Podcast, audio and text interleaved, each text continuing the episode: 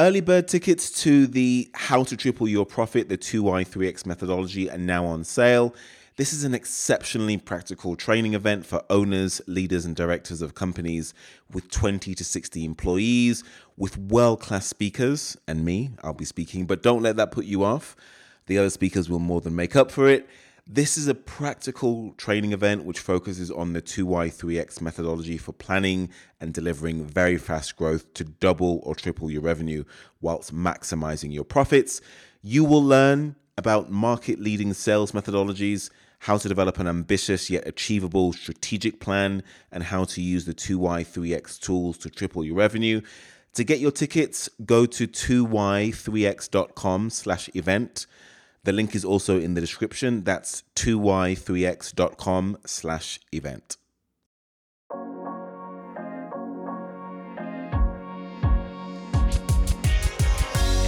My extra special guest this week is Andrew Nicholson. He is the co founder and CEO of Coolia.ma, an award winning marketing automation platform that is just skyrocketing right now and taking significant market share from the likes of HubSpot and Marketo.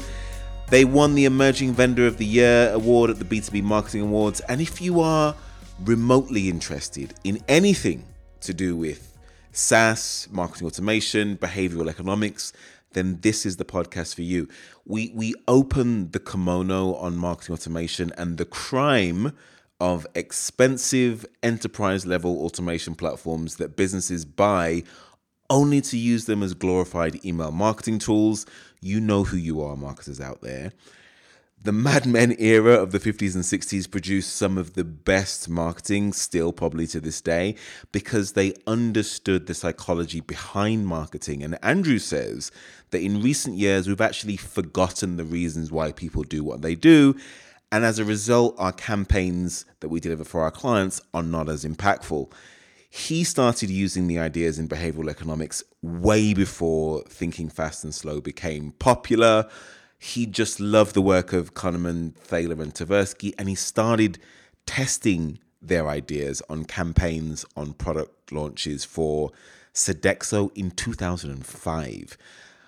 I've had the pleasure of meeting Andrew and have had several Skype calls with him, and we hit it off straight away. I could have spoken to him for hours.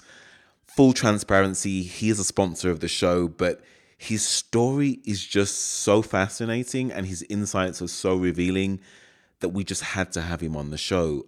I think you'll find this absolutely fascinating. So, without me keeping you in suspense any further, my conversation with Andrew Nicholson.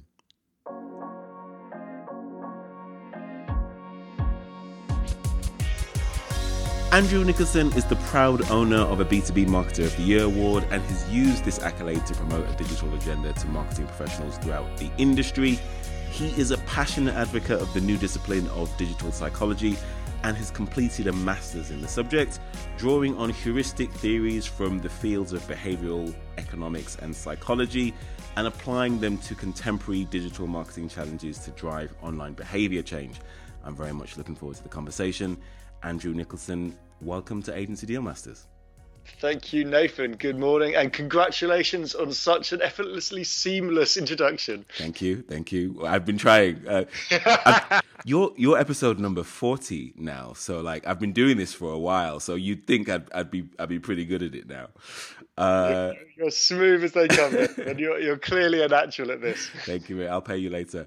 Um, but let's start at the beginning of, of your of your career because you've got a fascinating background. You you studied country planning and environmental policy at university. What did you think you were going to do with that degree at the time? Oh God, Nathan, I had no idea. Um, I, I, had just got back from uh, a year away in Africa, uh, and I was doing lots of environmental work out there. I was in the uh, Tanzanian dry forests, uh, cataloguing wildlife, and I just, I just got back and I wanted to do something to change the world and make it a better place.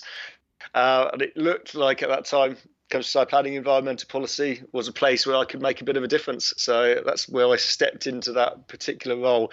I very quickly uh, came to the conclusion that I did not want to be a countryside or town planner in right. any way, shape, or form. Right. Um, but you know, you learn these lessons life gives you. sure. No, definitely. You spent a year in Tanzania, as you said. What was that experience like? It was amazing. I, you know, it's it's a bit of a cliche, isn't it? A student finishes his A levels mm. and does a gap year mm. um, in Africa or somewhere like that. But it was a fantastic experience. Mm. Uh, went out with a team, so learned great teamwork, learned how to use people's strengths, um, learned how to actually probably make the most out of life. I had, I, think, counting back, about four near-death experiences whilst oh I was God. out there. Really? Oh God, yeah. Tell me one. Uh, okay. Um, middle of the rainforest, coastal dry forest.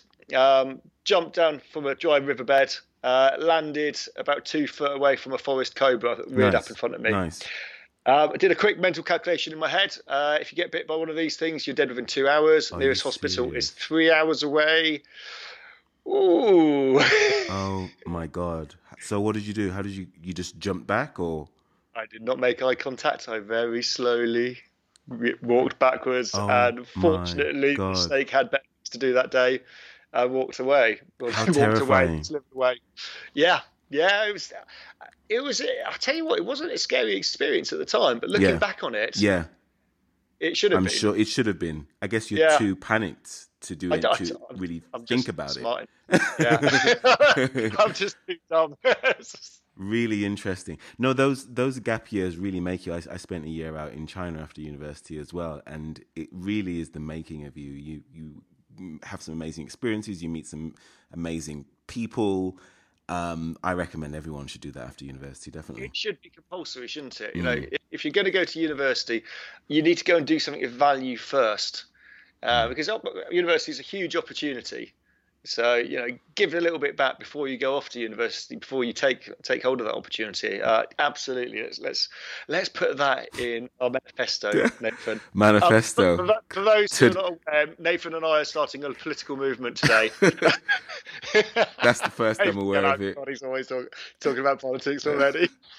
you promised you wouldn't, Andrew. I know. Today is a pivotal day. We will come back to the political discussion a little, a little bit later.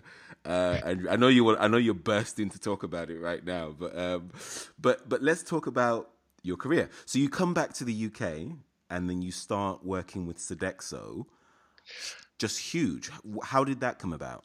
Well, uh, not quite. So no? I got back to the UK and I, uh, I went up to London and I started working for a year in hospitality. So I, I, took on a kind of interim role as front of house manager and marketing manager at a hotel in Richmond, which actually I also recommend anyone anyone that wants to form their own business get into hospitality because hospitality teaches you about building relationships and customer experience and and all, all those good mm. things and, and how to really support your customers so I, I think mm. that was important as well but then then I moved uh, over to Sodexo now you know, you mentioned there Sodexo. It's a big, big company. It's, it's, probably one of the biggest companies that people have never heard of. Sure. Uh, it, it's it sits behind so many brands. You know, we we ran all the hospitality at the Olympics. Um, we, we looked after Royal Ascot. Um, we, we, we Blenheim Palace we were looking after at the time. Uh, Sodexo is everywhere. It's, I think at the time we had 800,000 employees, and I'm sure it's got bigger I'm since sure then. It is bigger, yeah. So fantastic company, uh, really socially responsible company as well. Mm. Uh, I have to say, you know, I, I am a little bit cynical about some uh, corporate social yeah. Uh, res- uh, responsibilities and and uh, with good reason. With good reason, yeah. You know, quite often it's a PR stunt, but mm-hmm. I tell you what, Sodexo really do take their social and environmental responsibilities seriously, um, and and that impressed me hmm. immensely. Really, really interesting. So then, there you began learning about behavioral economics, or at least implementing what you were learning in behavioral economics in your role. How, how were you able to use behavioral economics at Sodexo? Uh, well, uh, again, I was I was very lucky with Sodexo in that they sponsored my masters. So my masters in digital marketing communications. Um, now, that was with e-consultancy in Manchester Met. So the e-consultancy part was okay. We'll, we'll get very hands-on with this, and actually with the Manchester Met as well. So it wasn't just theoretical learning; it was very much how can you take these lessons and apply them to real world business scenarios. And again, I was very lucky in that scenario that Sodexo supported me and they allowed me to use them really as a test bed hmm. for all these experiments and hypotheses that I came up with. Hmm. Um, you know, you mentioned there that I, I, kind of focused my masters on behavioural economics, and, and very much so. I almost subverted it because uh, I was I was getting very much into my Tversky and Kahneman, my Dan Ariely mm-hmm. at that time. Mm-hmm. Great books, great authors, mm-hmm. uh, great academics. Um, and I was seeing that a lot of the behavioural economic theory could very much be translated into what we were doing over at Sodexo. Um, I'll, I'll, give you an example. So, yeah, you were of anchoring, anchoring heuristic.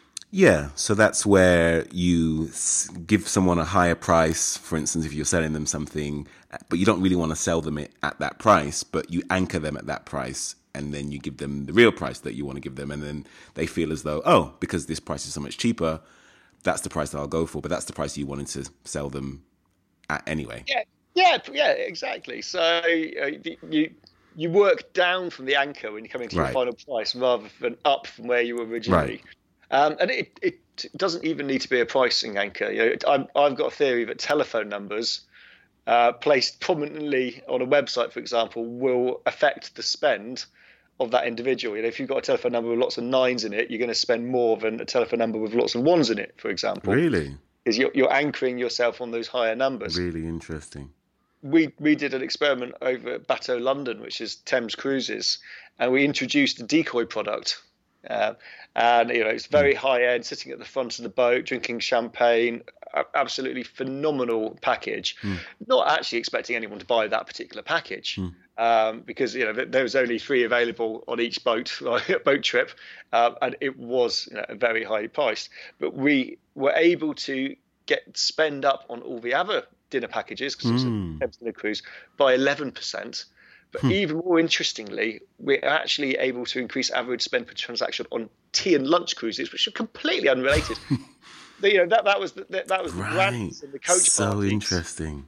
We increased their spend by twenty six percent just by introducing this decoy package wow. another on another package model. How much was the decoy? Uh, going back, it was well, I think it was one hundred ninety nine pound per person. Okay, so that was the anchor.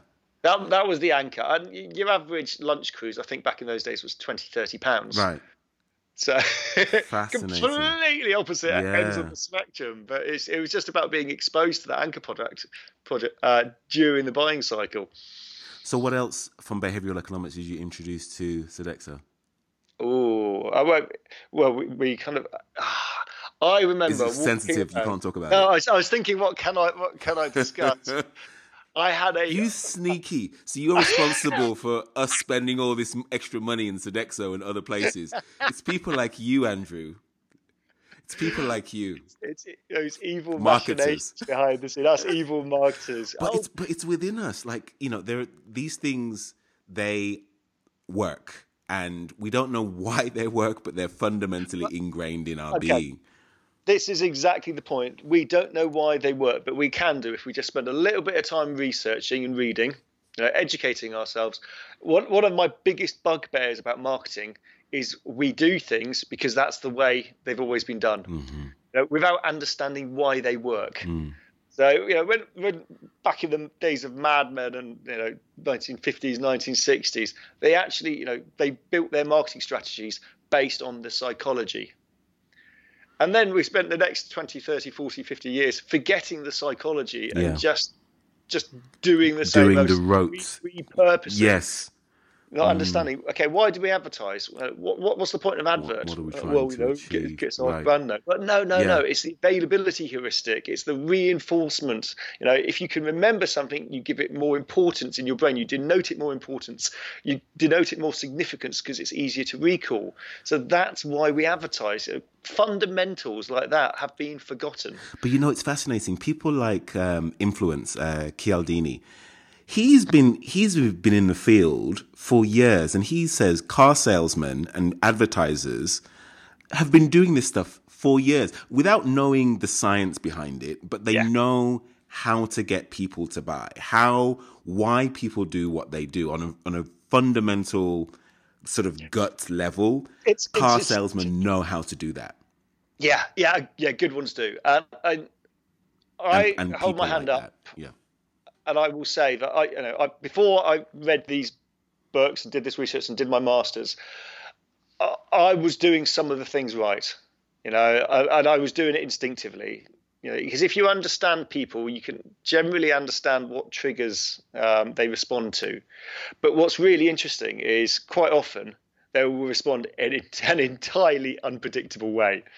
Um, so you know, you have to experiment, you have to test, or you have to do the research yourself. Yeah.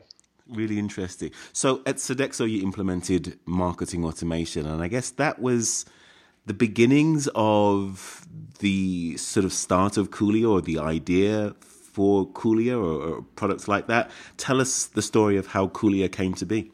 Yeah, yeah, absolutely. So I implemented, you know, mentioned that Sodexo is a big company. Um, so we implemented a enterprise level marketing automation solution. I, I, won't say which one it was, but suffice to say, it was a ball ache. Uh, mm. uh, it was technically very hard to implement. not mention it wasn't. It wasn't. I'm not going to say any names. Stop it. Oh. Uh, Sorry, go ahead. But yeah, but almost what you just mentioned, they, they all suffer from exactly the same problem. They, they are big enterprise level solutions. They're technically challenging. They are not intuitive at all. Um, they're very expensive. And what tends to happen is you use quite a lot of the core functionality, the basic functionality, um, and you leave you know the, all the exciting, sexy stuff up on the shelf because mm-hmm. it's too mm-hmm. complicated to use. Mm-hmm. So I, I know so many companies that are paying a fortune for something like Eloqua mm. and then just using it to send out emails Mm. And it's such a shame, but it's it's not the marketer's fault. No, it's not. Um, and it's you know the issues we had with Sodexo. A, a staff, an employee moved. We had to do a big old training regime, bring in third party consultants, CRM integrations that took. It's just it's a, such a waste and it's a glorified email solution. It's just yeah, know, the biggest. But Andrew, I, I, totally get your point, and I totally get why Coolio exists in, in that world. But is there an argument to say, going back to our conversation about behavioral economics, that all those bells and whistles that they added on, that they've added on to their products, actually do some does something to increase the perceived value of it, even though we don't use those other things. Have they done that intentionally, knowing that marketers won't actually use these other things? But by having them there, it makes them look clever, it makes them look smart, it makes them look I don't know, insert your, you know, your word there. But you know, is there any truth to that? What do you think? Um, I, I will defend marketing, and I will say, you know what, marketers are generally quite good at knowing what they need because mm. quite often they're the end user. Mm. Where we tend to get problems is when you get someone like procurement department getting involved, mm. and then it becomes a box ticking exercise. And it's mm. like, well, do you do X, Y, Z? Well, we're never going to use that, but, but do you do mm. it just in case? Mm. Um, and then it, you know, that is one of the reasons why mm. the, these kind of these single stack solutions, um, the Marketos, the Eloquas of this world, um, they have been introducing lots more functionality, but that's also there to justify the high price points. Mm. You know, you, you need to have something to differentiate yourself in the marketplace if you're going to be charging 10 times more than your nearest competitor. Mm. So it's it, it's a fallacy. It's a fallacy that you know that these solutions offer value for money, but if you're not using nine tenths of that functionality, now. So so core, what was the so, uh, sorry? So what was the problem you were trying to solve with Coolia? Um, so we were trying to uh, we're trying to we, we succeeded um, build a marketing automation platform that was intuitive easy to use and affordable um, it's essentially the opposite of what was on the marketplace at that mm-hmm. moment I, I, was doing a, a lot of round tables. Uh, I was I was doing some consultancy at that time, and I was consulting about marketing automation. And we were hearing the big boys, the like I say, the Eloquas, the Marketos, getting up uh, on stages and talking about their implementations and getting their clients, and the clients would be saying, "Yeah, yeah, we've generated millions more sales." But really, between the lines is yeah, but we spent hundreds of thousands of pounds getting it up there, mm. and it took us six months. Mm. Um, and I was sitting there with kind of the SMEs uh, talking, and you know, even fairly substantial mid-sized companies, and they just didn't have the resources, they didn't have the time or the experience to implement these solutions, even though the wins were so clear. Mm. Um, so that was really the the driver behind Coolia. How can we take marketing automation and marketing automation is inherently very complicated. Mm-hmm. But how do we make it so it's not so for the user? Really interesting. So after you had that initial idea, what was what was the next step? How did you? What was the first year like? What what was the next things that you do did to start setting up and growing the company? Oh god, so the first year was tough. Uh, first three years were tough. You know, it's this is year four now. This, this is we're, we're in year five now. You're in year five, okay. Just just in year 5 mm-hmm. or we'll be in, in, about a month's time. Um, yeah, so the first three years were development, fundraising, investment. Mm. Uh, and if someone were to come to me today and say, Andrew, uh, I, I, want to build a marketing automation solution. Mm. Uh, I, I, would I, I, would probably walk away there. That, that, person, he'd be crazy. Don't do it. don't do it. Don't do Come it. to your senses. and, and, to be fair, yeah. when I said that five years ago, people go, Andrew, don't do it, mate. Don't do it. You're really? Against, you're going up against You're like, ah, it's fine doing? What are you doing? You're crazy. Um, and you know what? They were right. but it's hard. We, we persevered, um, yeah. and and we got there, um, and we, we built a marketing automation. The, the, thing about marketing automation is there's so many moving parts mm. beneath the scenes. You know, so many disparate bits mm. of technology all having to work you know perfectly seamlessly together mm. it's not just an email marketing automation it's it's not just a landing page builder. It's not just lead scoring. There's so many solutions out there that offer one thing well. Um, and in marketing automation, you've got to bring them all in house and work um, and connect them all uh, behind the scenes.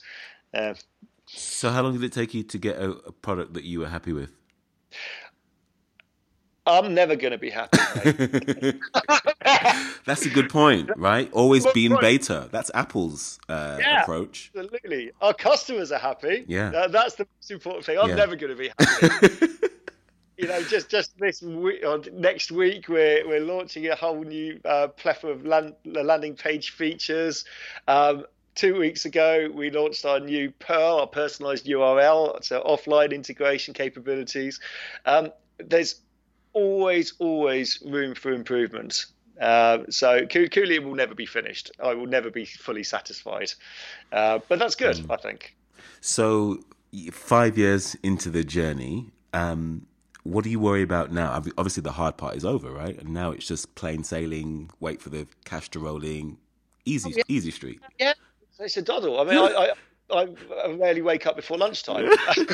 this is an exception today with the podcast, right? Yeah, yeah, absolutely. So... I got up early.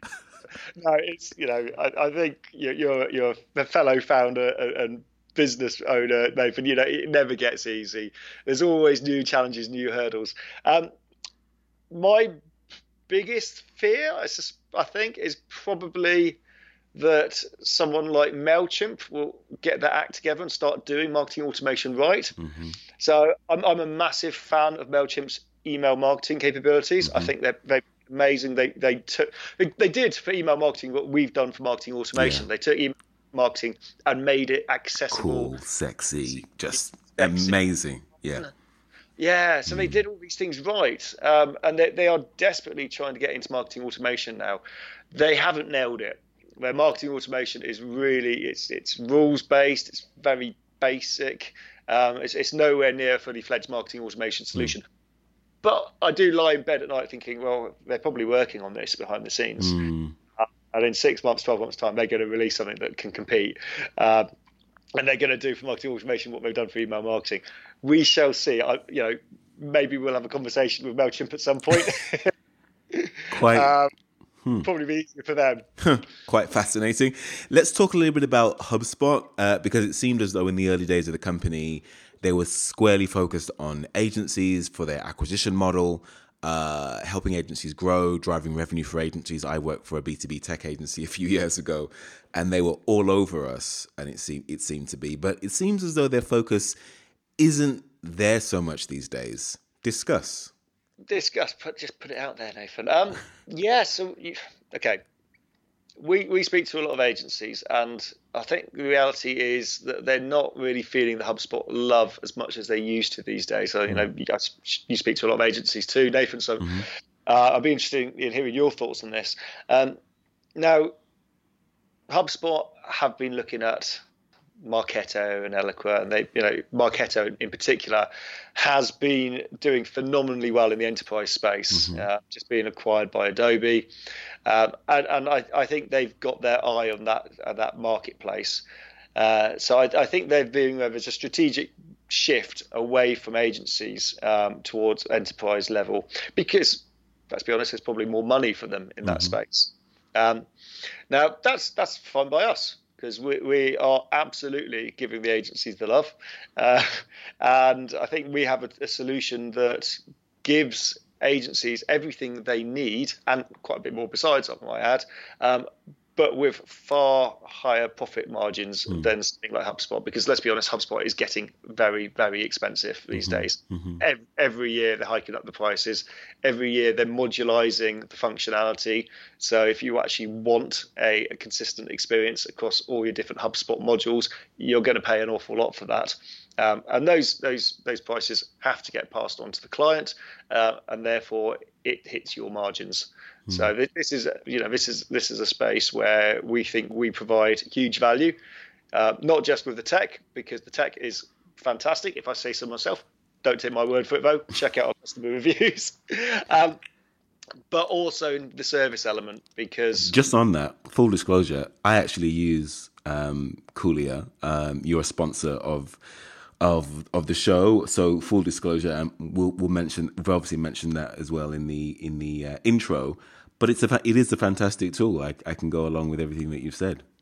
Oh, thank you. No, I, I tell you what, actually. So th- th- this is where we really truly differentiate, and I'm, I'm not going to put words in your mouth here, Nathan. I'm just going to ask you some questions. Um, so you've just talked about the tool. How have you found the customer support? Andrew, you won't leave me alone. like, like it's really phenomenal the time and attention that you give to me and you give to all of your customers. It seems because you have this real emphasis to make sure that I get the most out of the product and that I'm using the product to its potential. And it's very rare that I come across a company that that is that invested in making sure that you know that I get the most out of it. And through that, actually, we've built this amazing relationship because I speak to you all the time, you know. And look, it's the first time that I've done this. The first time that I've built databases and I'm speaking to multiple prospects and I'm taking them through a sales cycle and I'm nurturing them. I've talked about it a lot and I've sold it, but I've never actually done it. So to be taken by the hand, it's truly amazing. No, no uh, thank you, guys. So that, that is that's wonderful to hear, mm. um, and it's I think that's really what differentiates Coolia from the likes of HubSpot, Marketo, Eloqua, is you know we we actually consider ourselves part of your team. Mm. Uh, and we will proactively go in there. We will bully you. We will set mm. homework, Nathan. Mm-hmm. Um, we yeah. will make sure that you're getting. I'm behind. Yeah, Nathan's saying, yeah, yeah, they do all that. yeah, Shaking I'm his head. On my homework. yeah, we're going to be following up on this after. um, I, I, think that's what really makes a difference because agencies, you know, th- things are constantly shifting, constantly mm. changing, and it's really hard to keep up with that shift. Um, so we step in there, we fill those gaps. So we, we help our agency partners set up their client technology, do, do the tech implementation. Um, we we work with other tools as well. So we, mm. we built our own um, lead generation uh, engine, our prospecting engine, mm. and yeah, Coolia Coolia is a great marketing automation solution, but it's not a prospecting tool but it does play really nicely with other prospecting tools. You know, mm. if you want to use Hunter.io, if you want to use Prospect.io, anything mm. like that, um, LinkedIn's Sales Navigator. Um, you can plug all these tools into Coolia seamlessly, um, really, really easily, and build your own prospecting engine. You build your own Martech stack, and and I think that's the way the industry is going, especially well for agencies, mid market. We're moving away from that single stack solution hmm. Um, because it's it's just unwieldy, it's expensive, it's not flexible, and we're moving towards best of breed solutions, and we really support that with Coolia. And you know that that has been the ethos from day one. Um, we're the glue, we're the hub in the middle, but we play nicely with all these other solutions to make a, a, a fully customized uh, Martech stack for our clients. We will talk about the best of breed versus platform uh, debate in a in a moment, but just, I'm, just I'm quite passionate I, I can tell. I can tell. Just before, just to end this segment on marketing automation, tell us kind of where are we with marketing automation right now? I mean, we've got we've mentioned HubSpot, Eloqua, Marketo. There, some are targeting the enterprise, some are targeting mid market, some are targeting um, uh, sort of SMEs. Give us just a quick lay of the land as to what you see and where is where are we moving? Um, okay, so it's it's really interesting. We are we're seeing an evolution. We're seeing digital marketers now really savvy with marketing automation, um, but it's it's still not being used anywhere near its full potential. Um, one of, one of our investors uh, gives a, a, lovely analogy. Is it an analogy or is it a metaphor? It's one of the two. Hmm. of, of, a spanner. You know, marketing automation is a spanner. Spanner's a great tool. You know, a spanner is a fantastic invention. Makes it fixes it so many problems. If I give you a spanner, Nathan, it does not make you a mechanic. Mm. You know, and mm, you know, it, it's it's the simplest tool to use but you still need that education and that training to be able to make the most use of it. And I, th- I think we're at the point now where the market is starting to catch up with the tools. It's not quite there yet. It still needs that hand holding, that best practice, um, that sharing of knowledge that should be the responsibility of the marketing automation provider. Hmm. Um, but we, we are getting there. But we're, we're seeing a, a, a market consolidation what's really interesting over the past few years, you know, we've seen the big old CRMs buying up marketing automation solutions. Mm-hmm. You know, Salesforce and Pardot or Pardot, nobody knows. uh, you've got Oracle and Eloqua. Mm. Um, you've got Adobe um, that now mm-hmm. bought Marketo. Mm-hmm. So we all know that CRM works better with marketing automation. And I, I think we're going to see more of this um, kind of flow consolidation in the marketplace between CRM and marketing automation providers because hmm. they're, they're, natural bedfellows. Hmm. Quite. Quite fascinating. Let, us talk a little bit about best of breed versus the platform debate that you're so passionate about. Now, there there are so many SaaS platforms out there for marketers. Um, you know, you look at Scott Brinker's uh, sort of chart that he brings out every every single year, and it just keeps on uh, expanding. The debate between best of breed versus platform um, um, platforms rage on.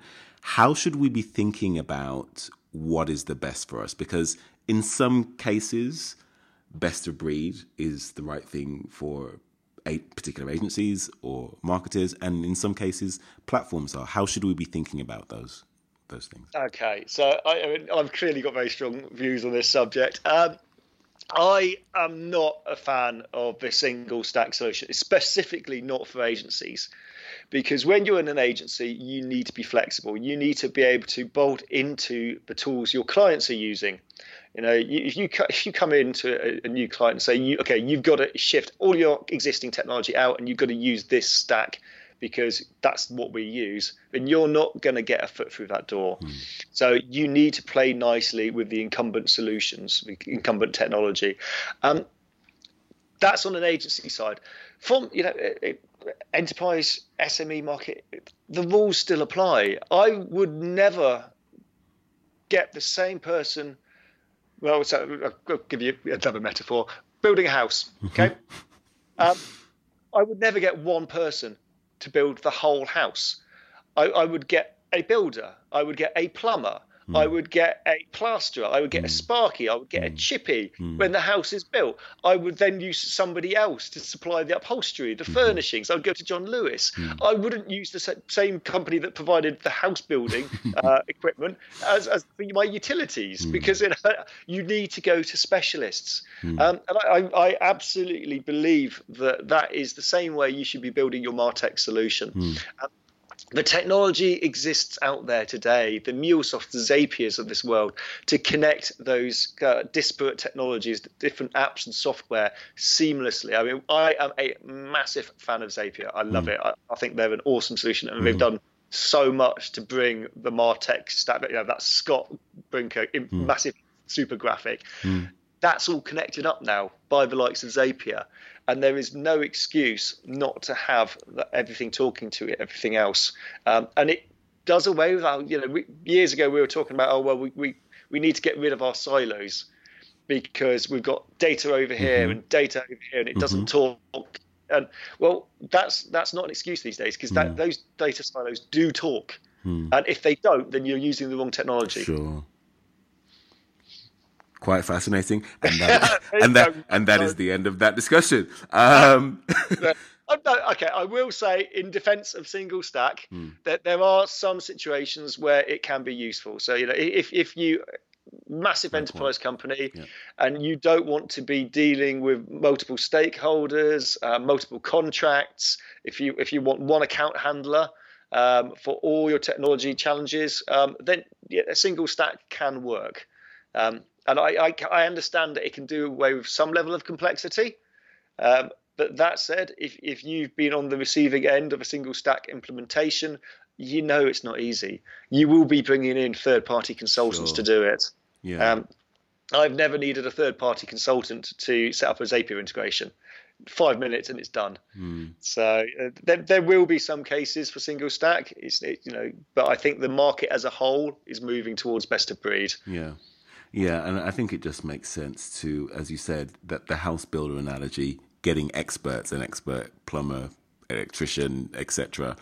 Um, you wouldn't just get a, a, generalist to do all of those things. It's like, you know, if it's like the difference between a, a GP and a heart surgeon, or a brain surgeon, or whatever. Same same sort of analogy. Yeah. So I, I, would not want my GP doing brain surgery. Exactly, exactly. Let's talk a little bit about behavioral economics. Um, I know that you're a huge fan and you follow the work of Tversky and Kahneman and Ariely and, and Thaler.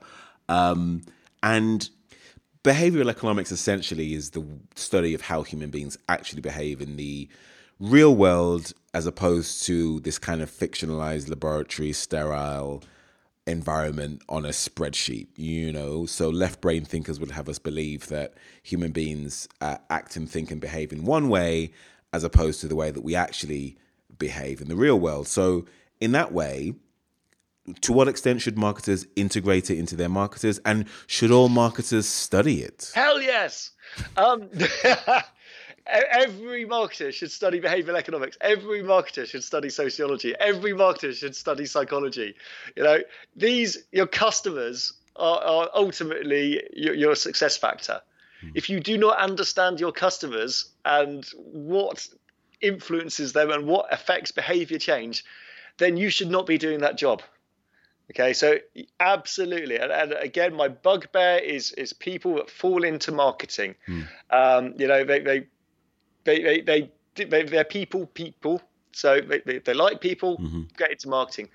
That's good, but they like people. That that is a great starting place. But better than liking people, you need to understand people. Mm-hmm. Um, and that unfortunately isn't instinctive. You know, Dan Ariely's book, Predictably Irrational, mm-hmm. sums it up in the title. Great book. Uh, we are irrational. It is a fantastic book, mm. and if you haven't read it, read it. I, mm. I know you have, Nathan. Um, but people are irrational. They don't do what you think they will do. However, that irrationality is very predictable. Hmm. So once you understand the heuristics driving people's behavior, um, you can then influence that behavior. People don't do what they feel. They don't say what they think, and they don't do what they say. That makes our that makes our jobs as marketers pretty hard. Uh, so, so what you're saying, Nathan, is people are douchebags. Essentially, essentially. Damn your people! Um, but but then but but all of that. I mean, you know, you, you look at that statement and then you think, well, should we do surveys and should we do uh, focus groups? Because if people, if we're asking people questions and they're saying, yeah, sure, I would buy this product or I would wear that or I would use that, actually their behavior belies the truth.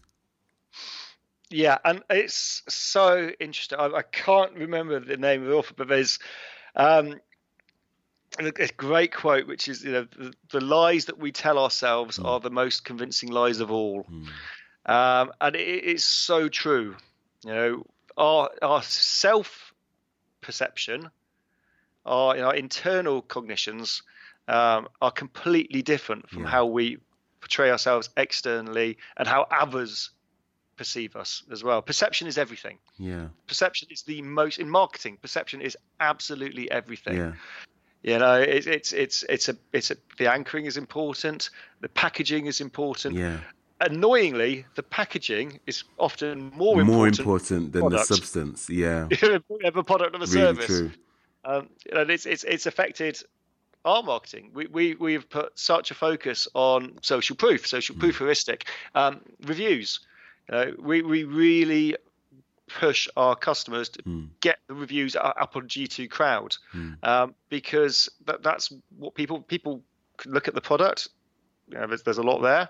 Um, when actually, actually they look at the use case and they look at real world examples and hear it from people like them, mm.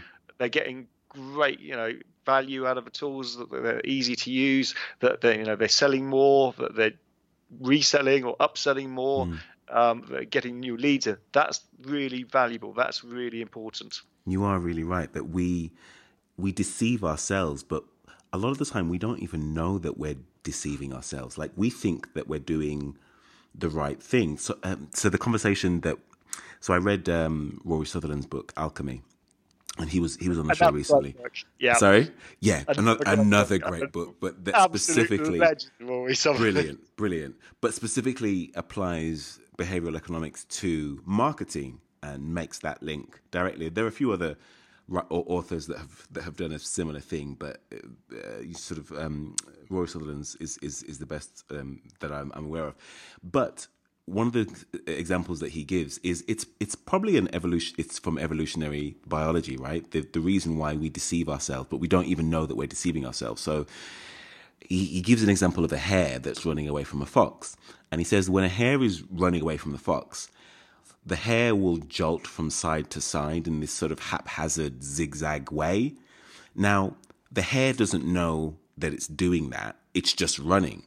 And the the zigzag haphazard way is just the automatic response, the, the way that the hare um, jumps. But biology, evolutionary biology, sort of infuse that into the hare because if the fox knew how the the hare was going to run, it would place itself strategically to be able to catch the hare. But because the the hare doesn't even know where it's going to jump, the fox has no idea where it's, where the where the hare's going to be. So it actually helps the hare evade the fox, which I thought was fascinating. And we and we do that ourselves a lot. We deceive ourselves. I'll give you an example. I'll, I'll, give you a fantastic example. Okay, I've studied this shit. I know this. Okay, I, I know. I, I, know it through and through. Teach me. I should not be affected because my my rational brain analyzes everything.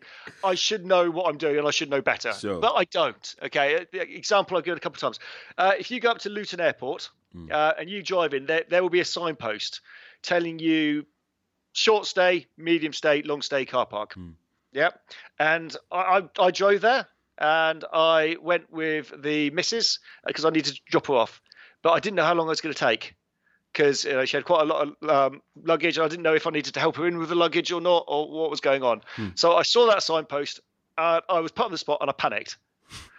and I, I went, okay, compromise effect. Didn't think compromise effect. I just did it automatically, instinctively. I'll go for the middle option, um, mid stay.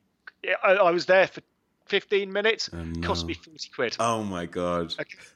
And, and, then I look back on it and I rationalize. Like, why yeah. did I do that? Yeah. That that was ridiculous. I, I, I was put on the spot. I didn't, you know, uncertainty took over and I fell back on instinctive decision making heuristics. Wow. And it cost me a lot of money. But we do it and we can always look back on these things Sure. And go, oh, yeah, that's why I did it. And we, Sure. can, we can sit there academically and go, well, I think you're fine, but blah, blah, blah. The reason you do this is that. But we're all the same. Yeah. We all do these things Sure. because we are all rooted in the same evolutionary biology, as, as you said there, Nathan. Predictably irrational. We are all predictably. I love this stuff. One, I was going to shoot up. it really is. He needs to give us some commission.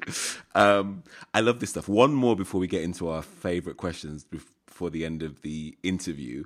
Um, an inability to change perspectives is equivalent to a loss of intelligence, so says Alan Kay. Tell us about a perspective that you had that you believed strongly at the time, only to discover that you were wrong later. Oh God, I'm I'm I'm wrong at least once a day, and I I I, I revel in that wrongness. It's- we we constantly mis- make mistakes. Okay, um, a big mistake I have made. I, I tell you what, from a business perspective, and, and this is going to sound brutal, but I, I think it's important if you, you know you're founding your own business. I was God, this sounds like one, of those interview questions. So, what's your biggest weakness? Oh, well, I'm too perfect. Um, I was, I was too well, nice. it's, it, it, it's not so much that. It's more of a what a what what what what perspective did you have on the world or the way that things worked in the world, and then you Oh, got certain okay. information, certain information that said actually.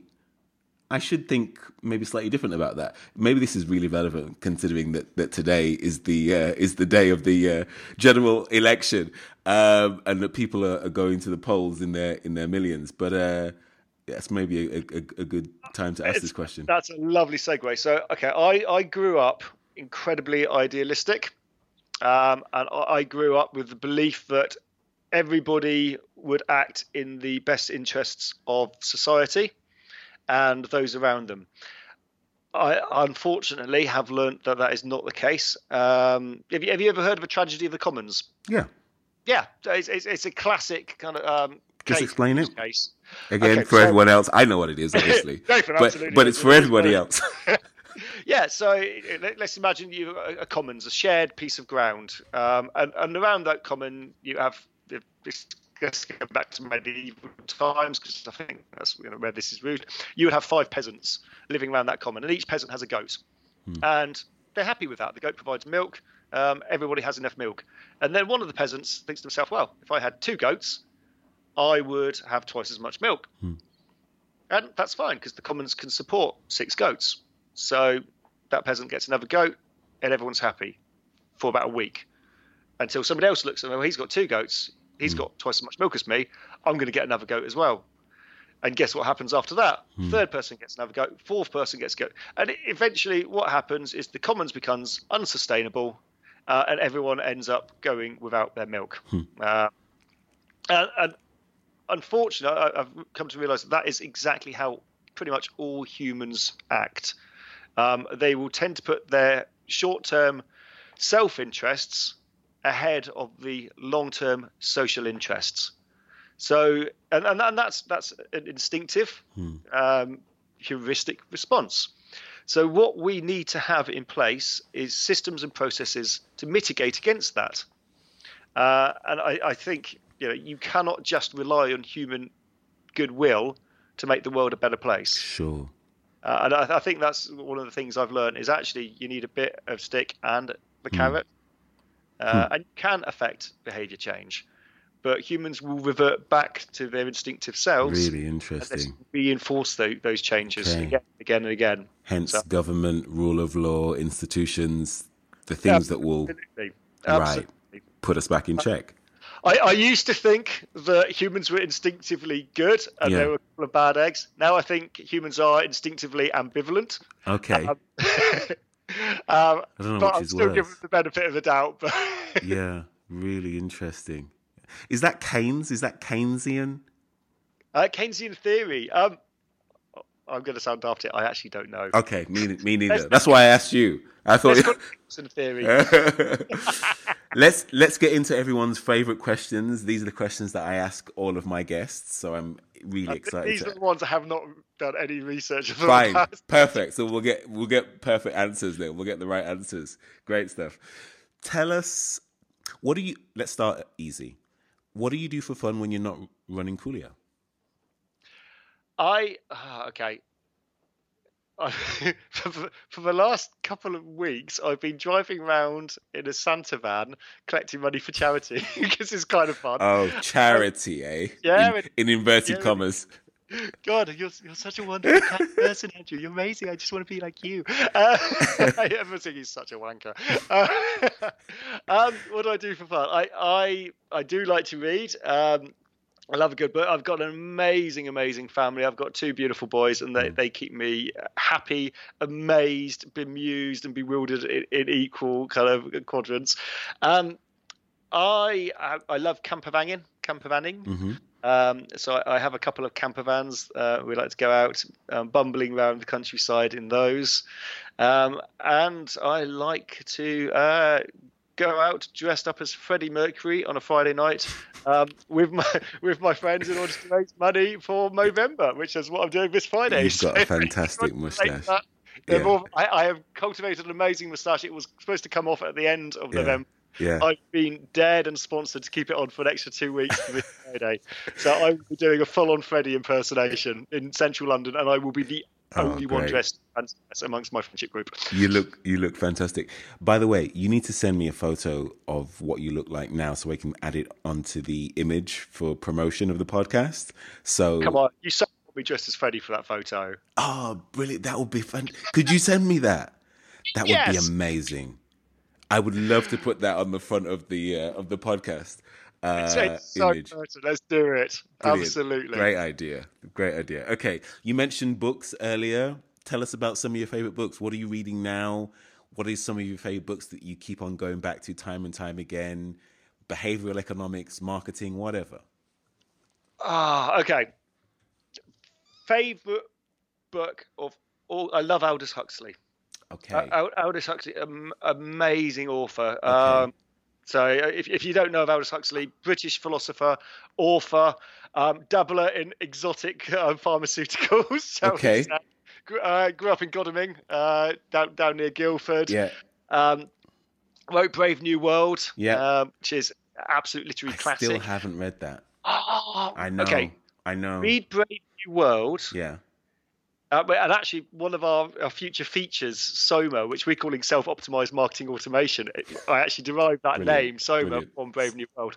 Um, but re- read Brave New World Revisited, because that is an examination of the, the kind of initial tenets that he put forth in Brave New World, and it's really interesting because that's when the Aldous Huxley, the academic, steps forward, and the way he described. Actually, hang on, um, two seconds. I'm just, I'm just going. Sorry, just because it's going to go No, silent. I'm just going into Amazon uh, Kindle. Okay. Um, there's some, and the he describes marketing in the most eloquent way of an, anywhere I've ever read it. I'm just here we go. Um, I can't wait. okay, so find some common desire, some widespread unconscious fear or anxiety. Think out some way to relate this fear or wish, uh, or wish or fear to the product you have to sell. Then build a bridge of verbal or pictorial symbols over which your customer can pass from fact to compensatory dream, and from the dream to the illusion that your product, when purchased, will make that dream come true. So true. It, it, it, that is marketing summed So up, isn't true. it? Yeah. Uh, Really we, is. We're not out there. We're not buying Coca Cola. We're buying family. We're buying belonging. We're Christmas. You know, it's, Yeah. it's coming up to Christmas now. Coca Cola sponsor Christmas. Sure. Um, we we buy the dream.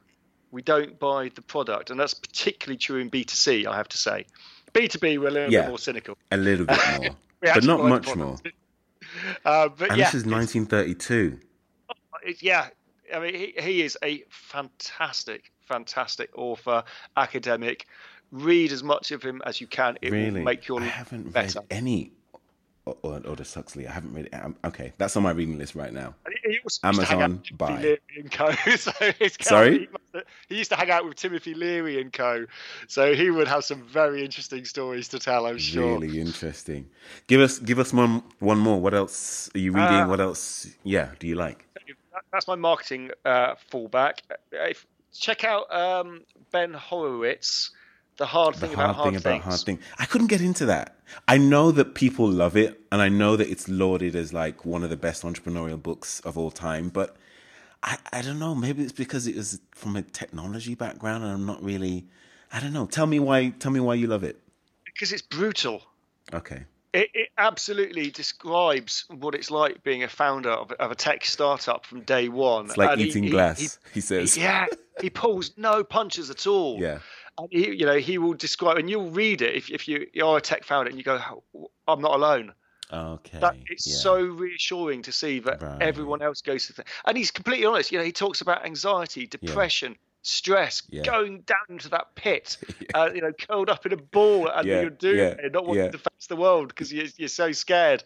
But He you said- get up and you do it. He he said he for the first time being a CEO, he knows what waking up in a cold sweat feels like. He'd never known before. Yeah, it always no- it, it, it always been like a it's like. hypothetical thing. And the great thing, I think he says, is no one trains you how to be a CEO. Nobody, no, nobody comes out of the womb and yeah, I'm a CEO. No, Yeah. it's all it is is a sequence of mistakes Yeah. that if you're a decent CEO, you learn from. Hmm. Um, and that's it. You know, he, I think I can't remember off the top of my head, but something like you know, top world's top CEO performs at about thirty percent. You know, because there, there, there is no formal qualification, there's no formal training. You're just making it up as you go, Amazing. and that's the. Actually, to be fair, you can say that say about everyone. We're all making it up as we go. We're all we're all faking it until we're making it, but hopefully we're learning as we, we're, As we're following that journey. Yeah. And you know, imposter syndrome, everybody suffers from it. everybody. Really interesting. Doesn't matter if you're the CEO of of the world's biggest business or, or you're sitting on a checkout at Tesco's. You know, you will suffer from imposter syndrome, and that's okay. You know, it's it's okay to to think that you know you're going to get found out and you're not as good as you think you are. Everybody feels that, and if you don't feel that, you're probably a sociopath. Love so Love it's it. actually quite reassuring to have imposter syndrome. Brilliant. Uh, the Brave New World and the Hard Thing About Hard Things both added to my. Well, I'm going to go back to the, the Hard Thing About Hard Things because I don't think I Give- appreciated it the first time. I Give it. But Aldous Huxley. And. Brave New World is, you know, it's such a easy reading book, but it's Yeah. got so much insight, uh, and it's really, it's like you say, I, I wouldn't t- tell you when it was written, but you, you said 1930 something. Hmm. It's so relevant today.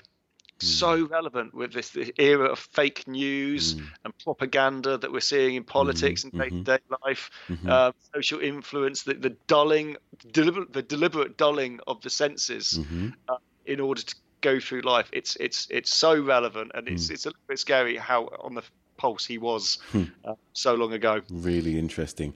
Amazon Prime or Netflix? Uh, Amazon Prime. I, I, I I started with Netflix. Yeah. I got. I had this really annoying thing. I got. Uh, I was one of the first on, uh, early adopter here. Uh, one of the first on Netflix when it came out, uh, and I got it for something like seven pound a month for the whole family, Mm-hmm. which is brilliant. And then my card expired. Oh no. Okay. And, and they, I was like, okay, well, I put my new card in. And as soon as I tried to put my new card details in, because my subscription had officially oh stopped, no. they said, sorry, we're going to have to start it up as a new subscription. And they tried to charge me, like, I, I would say a small fortune, but it wasn't. It's probably like £2 more. But out, just out of principle, I said no. and I went over to Amazon Prime. So because of that, you're not subscribing to So- Prime because it's two Yes, pounds more expensive. person for £2. Fairly reasonable. That's I know it's uh, yeah, yeah. That's just deprive the whole family of Netflix because you don't want to pay two pounds. Uh, wh- what are you watching on Amazon on Amazon Prime? um, oh, God. Okay, Dirty, uh, Dirty Secret. I love Bob's Burgers. Bob's Burgers. What's that? Bob's Burgers. It's it's a cartoon. I love I love cartoons. I love to occasionally just like separate myself from reality. How old are you again? You you're uh, you're not you're not eight Years old. eight years old again. No, are you? it's, it's quite adult. Oh, it's an adult cartoon. Okay. It's kind of like more aligned with Simpsons, I'd say, than Oh, anything else. Right. Uh, What's it called, It is hilarious. Uh, Bob's Burgers. Bob's Burgers. Okay. It's it's the same guy. Um, something Johnson. But if you ever watched Archer, which is another animated series that's very grown up, and I wouldn't recommend watching that with the kids. Right. Um, it's, it's the same guy that does the voices. Um, so one one of them's a kind of a secret agent 007 spoof, and the other's a guy who runs a burger bar, and he's the same guy. but I highly recommend it. I'm also okay, I'm interesting. Okay, a big fan of Philip Pullman. So the fact that on BBC they're now doing his his, his dark, uh, Yeah. I forgot what it's called, but you know the uh, ah, I want to say Dark Adventures, but it's not the Dark it's Dark Adventures. Um, but anyway, it's the Philip Pullman one on BBC. That's great. is that on at the moment or It's, it's, it's on every Sunday evening. okay? His Dark Materials. That's it. I just remember. His Dark Materials. but it's it's a trilogy. So I've actually got the books downstairs. My brother brought them from the Folio Society for my for my little one, for my two year old. Um, Ah, he did Book of. Dust. but absolutely amazing. So it's the amber spyglass, the something knife, subtle knife, and The the, Golden Compass.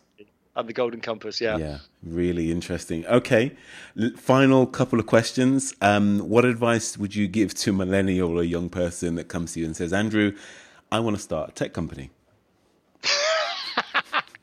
I would say absolutely go for it, um, but just stay the hell away from marketing automation.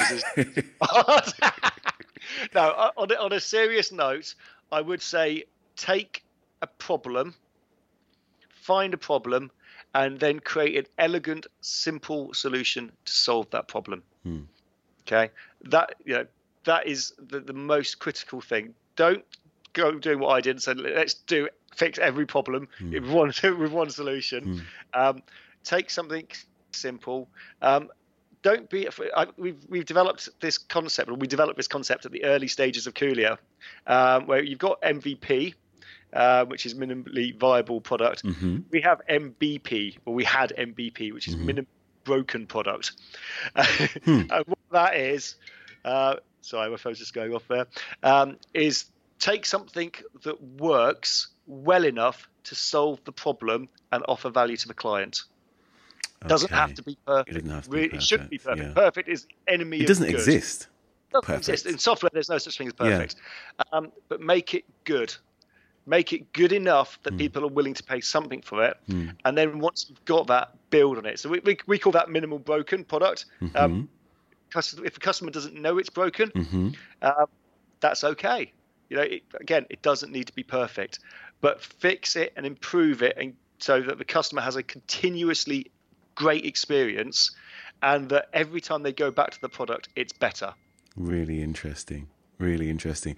And Andrew, my final question. What do you know about marketing automation today that you wish you knew when you started when you first started Coolia? I'm going to go back to my spanner analogy. I thought at that point you can make marketing automation so easy when I first launched it that I could give it to somebody who has never used marketing automation, who mm-hmm. has no experience in marketing, mm-hmm. and they could pick up and run with it.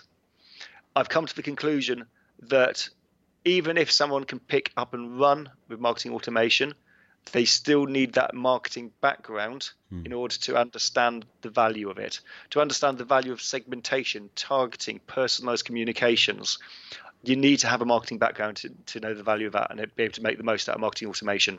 So we, we we've changed. You know, we've evolved our market. We started off saying we're going to be targeting one-man bands, uh, small businesses. We realised that that is not the future for marketing automation. Certainly not yet. Um, so we've moved up the bands. You know, we've we've, we've targeted targeting SMEs now, medium-sized businesses and agencies, and we're seeing the huge value they're deriving from marketing automation because they have marketers. Uh, Give give marketing automation to a marketer, amazing things happen. Happen. Give a spanner to a mechanic, he'll get your car fixed. Sure. Really good point. Andrew, thank you so much for doing this. Nathan, it's been an absolute pleasure, my Really friend. enjoyed it. Really enjoyed it. We have been speaking with Andrew Nicholson. He is currently the co-founder of Coolia.ma. If you enjoyed this conversation, then head over to Apple Podcasts where you can listen to 39 such conversations we've had with world-class sales and marketing leaders. Thank you for all your feedback and suggestions on LinkedIn and email. Write to me at nathan at agencydealmasters.com. Head over to iTunes and give us a review. Follow me on Twitter at Nathan Anibaba. We would be unable to do this show without our very own deal masters. Ahmed Ahmed is our editor. Genevieve Megeki is our booker slash project manager. Mariam Begum is our head of research. I'm Nathan Anibaba. You've been listening to Agency Deal Masters. EOS Worldwide is running their first EOS launch event in London on the 2nd of April at the Dorchester. You will learn a simple way of operating a company that's helping thousands of entrepreneurs and leadership teams around the world get a grip on their business. Mike Paton, the author of Get a Grip, the fable of the phenomenally successful book Traction, was a recent guest on the podcast. And he had one of the most downloaded episodes so far. So make sure you get your tickets soon. To get your tickets, go to eos.eventbrite.com. The link is also in the description. That's eos.eventbrite.com.